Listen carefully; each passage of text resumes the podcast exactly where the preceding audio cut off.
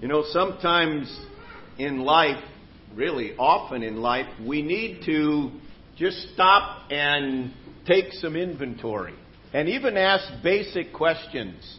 Why are we doing this? I mean, there's things that we end up doing that we're not, we just do it. So if I were to ask you today, why are you here this morning? You don't need to answer out loud, but some would say, well, it's the right thing to do. I mean, some have grown up and every Sunday in their life that they're at church. It's a habit, and it's a good habit, but some it might be, and some it might be, well, I didn't have a choice. I have to be here. It might be a kid says, they don't ask my opinion on going to church. I have to be here. Some, it might be, I have to be here if I want to keep peace in my family, because my husband or my wife wouldn't be happy, or my dad wouldn't be happy. Even though I'm an adult now, they wouldn't be happy if I wasn't in church. Some attend church to be entertained. That's probably not a high percentage here, because we've not made this entertainment center, okay? But there are many churches that it is. It's a entertainment. Some are for that. Some are just curious. What's going on? What is Pastor wound up about this Sunday, you know? Who's there and who's not? And of course, some it's, man, I have a hunger for the Word. And it's pretty evident when people are really thirsty for the Word. There are a number of things that are evident. Some, it's pretty evident as well that it's like, I'm enduring this. Is this about over? Or, you know, body language says a lot, and unless you've ever been up in front of a crowd, you probably don't realize, but when you're up in front of people, you can see a lot of things. And suffice that to say, okay? Some, it's to be socially acceptable. And there could be many, many other reasons, but for you today, if you were to honestly, I want you to get in your mind, why am I here? And with what attitude and spirit did I come today? And what was I expecting? What did I ask of God? Because the Bible says that in everything by prayer and supplication. So we should pray about church. Okay, God, I'm planning to go to church tomorrow morning. Saturday night you say this. Or this morning, Lord, we're going to church. I pray, and what would you fill in the blank there? You know, some would say, I pray that it be a full house. And some would pray, I pray that you'd really speak to this person's heart. But what did you pray?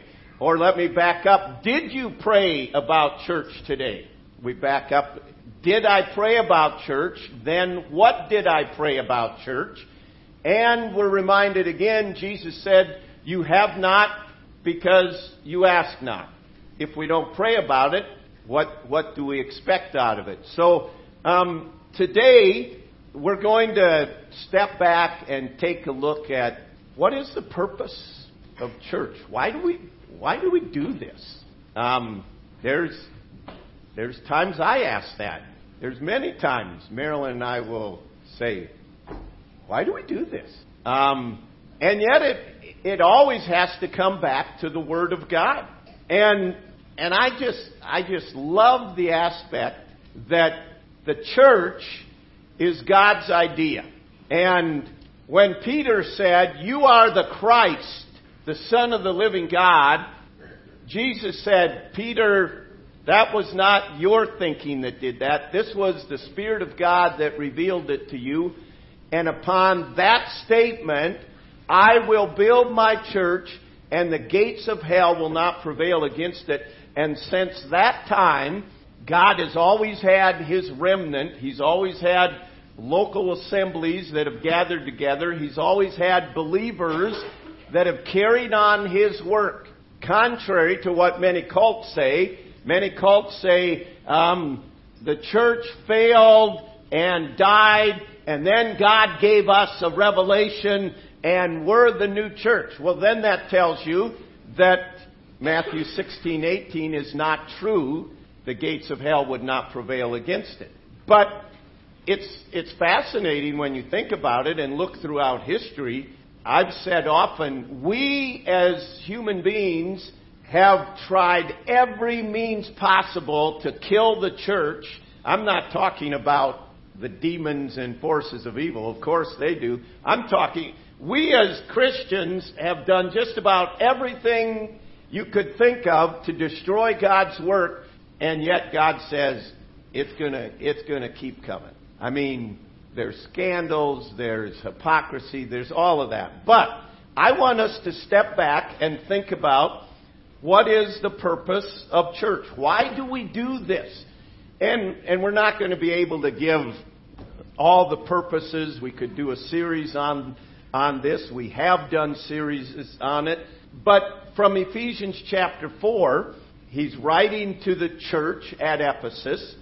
And notice verse 11. And he himself gave some to be apostles, some prophets, some evangelists, some pastors and teachers. And in verse 12, he mentions for the equipping of the saints, for the work of the ministry, for the edifying of the body of Christ, till we all come to the unity of the faith and of the knowledge of the Son of God. We'll just stop there. First off, he says he gave, and we'll look at this in a little bit, but he gave gifts, but he said it is for the purpose of the equipping of the saints. The first purpose of a church is made up of believers. The first purpose of a church is to bring Christ-likeness, equipping the saints to be like Christ. Jesus Christ is our model, and we'll talk more about that in just a moment. But it is to equip the saints to bring them to grow to be like Christ. So a person is saved. After they're saved, they follow the Lord in the waters of baptism and identify with a local assembly. And that local assembly is then to teach and preach and practice the Word of God and fellowship and minister one to another, to build up the believers so that they then can go out into the world and effectively minister. And that's the second thing, for the equipping of the saints, for the work of the ministry. So a real test of a church is not how many people gather in a building on a certain day. A real test is that of the church is, are the people becoming more like Christ? And is that being transferred into the work of the ministry of carrying out the gospel, the Great Commission, the command to proclaim truth, to carry that out to people near and around the world? So it's not just to come hear something. It's to equip us. It's to strengthen and build us up for the work of the ministry, for a purpose. And then he says, for the edification, the edifying of the body of Christ. So it's to bring Christ-likeness for the work of the ministry, and it's also to provide encouragement to fellow believers, because we are in the midst of a wicked and perverse generation, and we live there, and we work there, and this world takes its toll on our souls. And God designed a church to provide nourishment, to provide encouragement, to provide strength in bearing one another's burdens, so that we will be strengthened and built up to be able to go back into the world and carry out the ministry of pointing people to Jesus Christ. So it is. That's a ministry that is to go on, not just as we gather together, but daily. And then God designed the church. In chapter 3, we see in verse 10, He designed the church to show the manifold wisdom of God that it might be made known by the church to principalities and powers in heavenly places. Look down also at verse 20 of chapter 3. Now to Him who is able to do exceeding abundantly above all that we ask or think, according to the power that works in us, to Him be glory in the church by Christ Jesus to all generations forever and ever. Amen. So he says, another purpose of this is of a church is to show the power of God, to magnify the name of God, to show the infinite wisdom of God, that there would be glory in the church as we walk in His ways. And how does that come about? Look at chapter 4 and verse 15. We read this earlier. He says, I don't want you to be swept away by every new doctrine that comes along, but speaking the truth in love. All of these things are brought about by speaking the truth in love. Turn to 1 Timothy chapter 3. Before I even was in the ministry, in studying the Bible, it was made known to me that Paul wrote 1 and 2 Timothy to young Timothy to teach him how to be a pastor. Specifically, he said, how that you may know how things ought to be done in the church. And I thought, man, I need to devour that. I need to saturate it.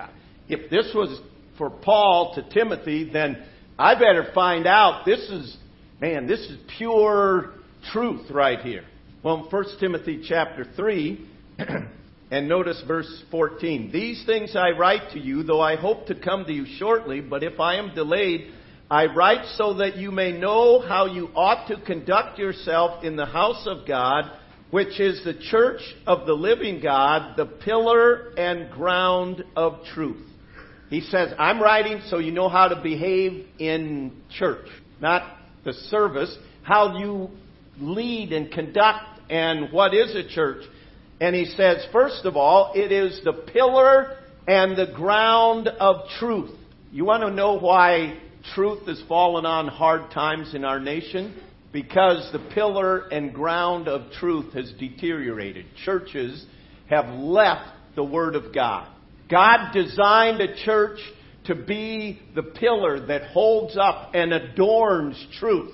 He designed it to be the foundation of a society. The foundation is the ground of truth. And the pillar is what holds up truth and manifests truth and adorns truth. So if the church is to be the pillar and ground of truth, we must speak the truth. We must adorn the truth, meaning it's not enough to speak truth. Then it's like, I'm putting on this truth, and this is what this truth looks like in real life.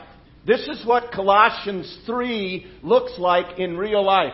If any man has aught against you, be forgiving, even as Christ forgave you. It's adorning. Put on, therefore, as the elect of God, holy and beloved. This is how it is. You're going out and you're filled with mercy, bowels of mercy, and kindness. When they're not kind to you, you're being kind to them. You adorn the truth. It's good that we memorize this, but it's when you go to the store and the clerk is ripping you off and has a bad attitude why they do it. The other day, Asa and I went into a grocery store to grab something, and they had one clerk there, and so I thought, we'll just use the self-check, okay? And as we go to use the self-check, everything's working along fine, but it rang up something at $6.99, and it was on sale for $3.99. Bag of Doritos, okay? Some of you are already wondering what was he getting? I am not paying $6.99 for a bag of Doritos. I can only eat them on special occasions and only a handful of them. But so we had to hit the button and call for the clerk. And when we hit the button, she goes, "I'm not joking. I am not evangelistically speaking. All right."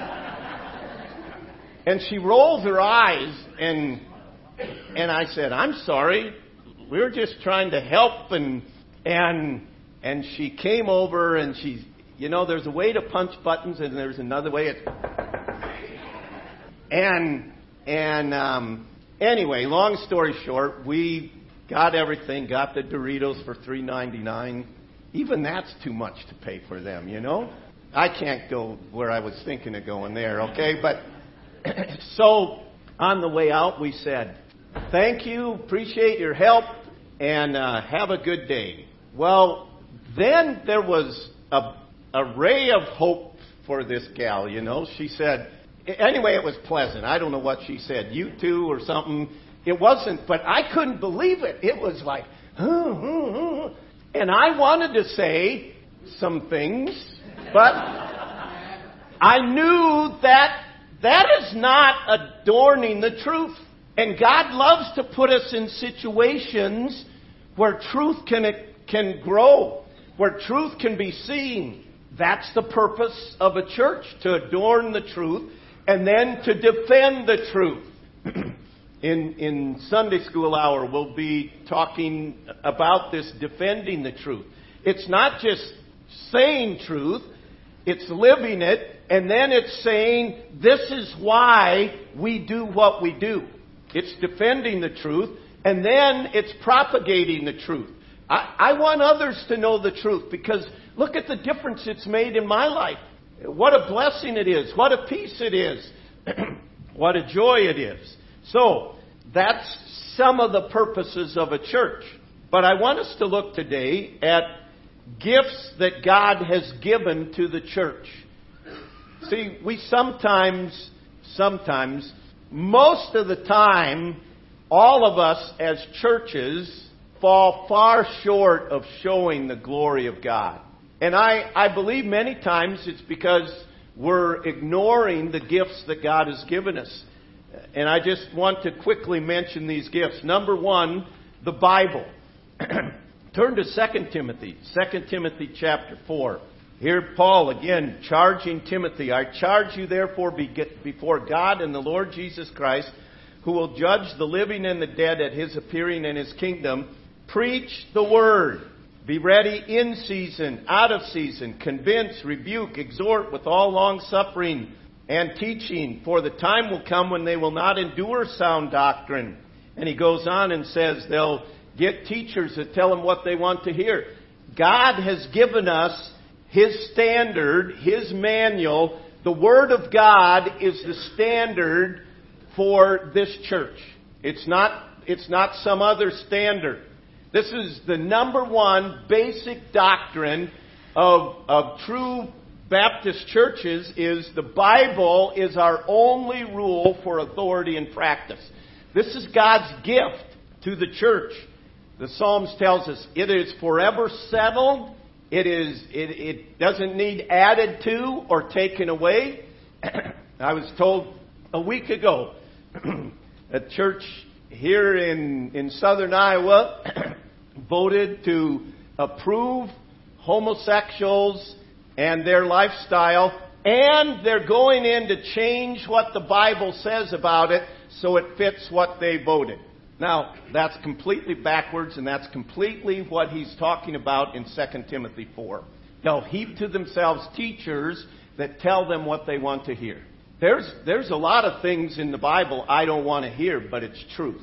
And He's given us His Word, and it has to be the standard. It has to be the basis. Why do we do what we do? It has to be based in Scripture. Secondly, He has given us His Son, Jesus Christ. I mean, without Scripture, you would not know about Jesus Christ. And without Jesus Christ, you have no church. If people are wrong on the deity of Christ, on the virgin birth of Christ, if they are wrong on Christ, there is no way their church can be right. And it comes down to that. So He's given us Jesus Christ, that He gives us life through His death, His burial, and His resurrection. We have spiritual life. We are then brought into fellowship with God.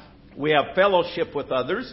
And it is important for us to understand that the reason we're here today, from many different backgrounds, many different perspectives, the only common ground we have is Jesus Christ. And that is the ground. That is what makes a church. It's Jesus Christ and who He is and what He has done and how He is interceding for us. So He gave us the Bible. He gave us His Son, Jesus Christ.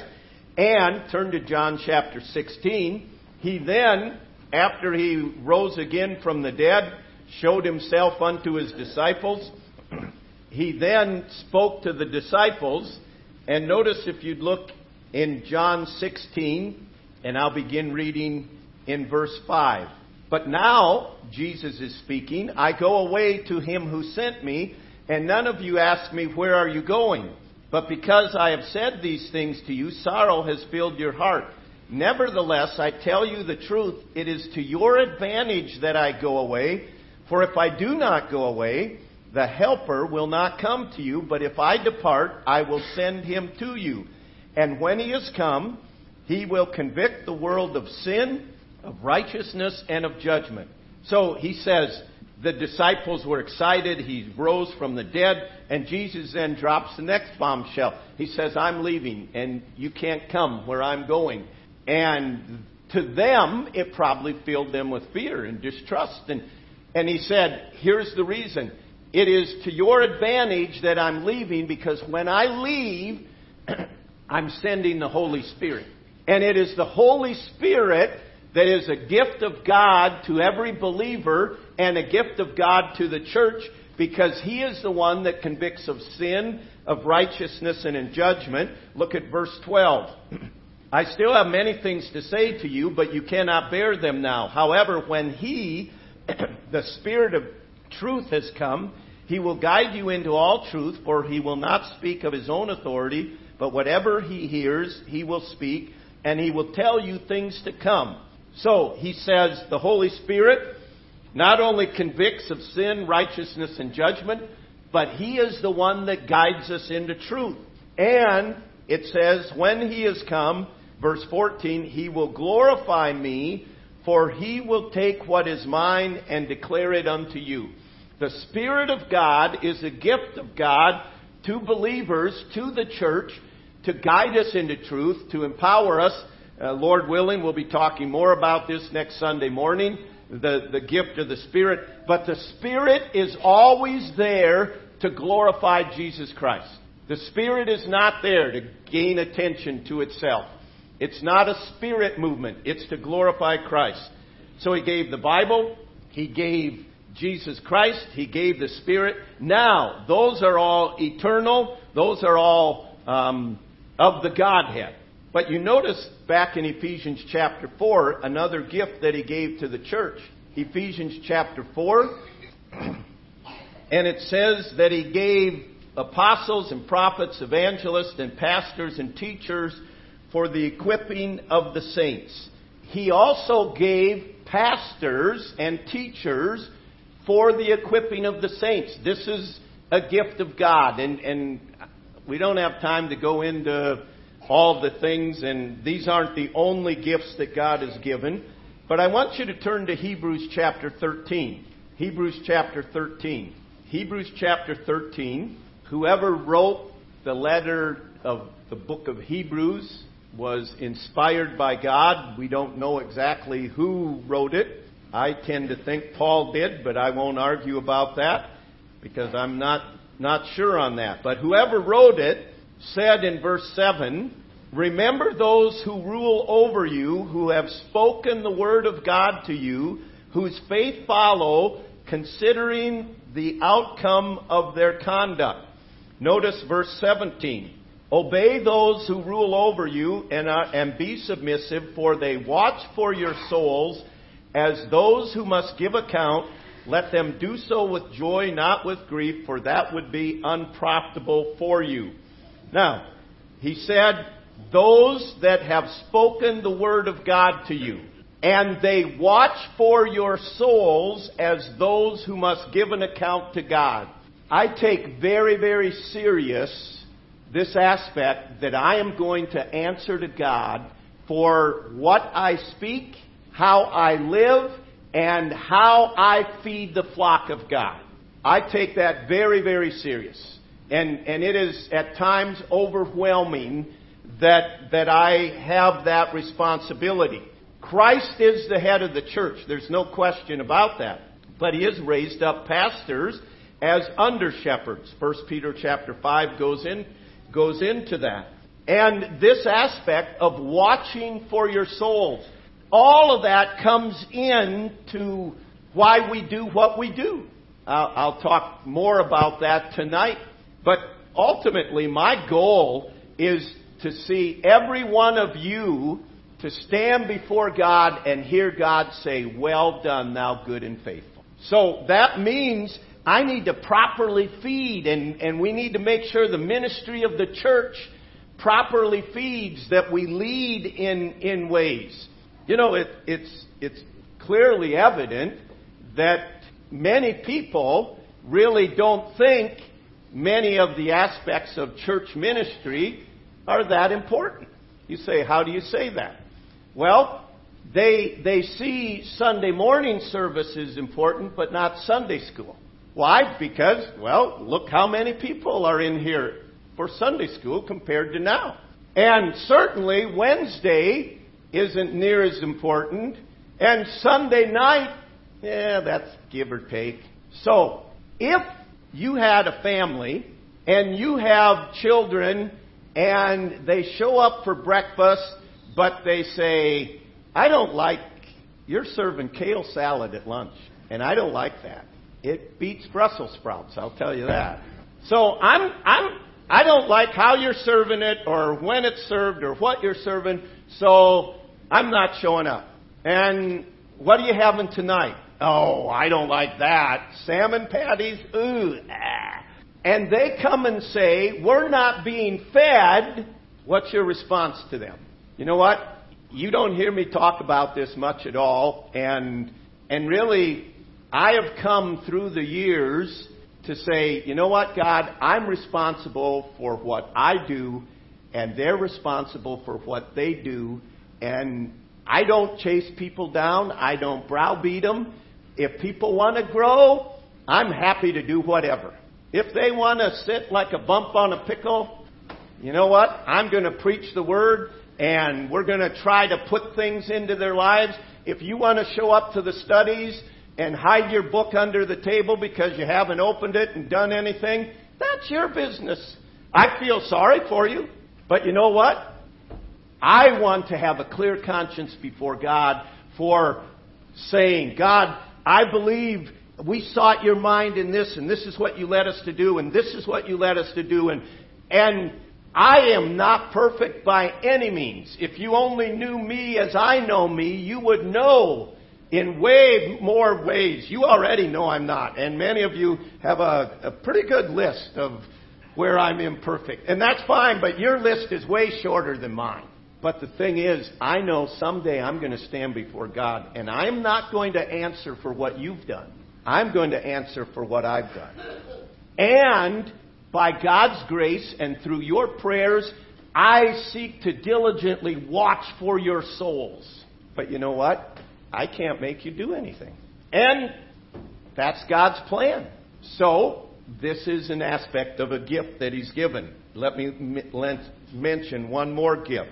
He's given us the church. He's given people. Ephesians chapter 4 and verse 16, he talks about it being a body, knit together, what every joint supplies, according to the effective working by which every part does it share. 1 Corinthians chapter 12. Turn there just real quickly. 1 Corinthians chapter 12. What God has given in the church is people. That's His gift. And some of the people you might not like, but it's a gift God's given. And He has a purpose for it.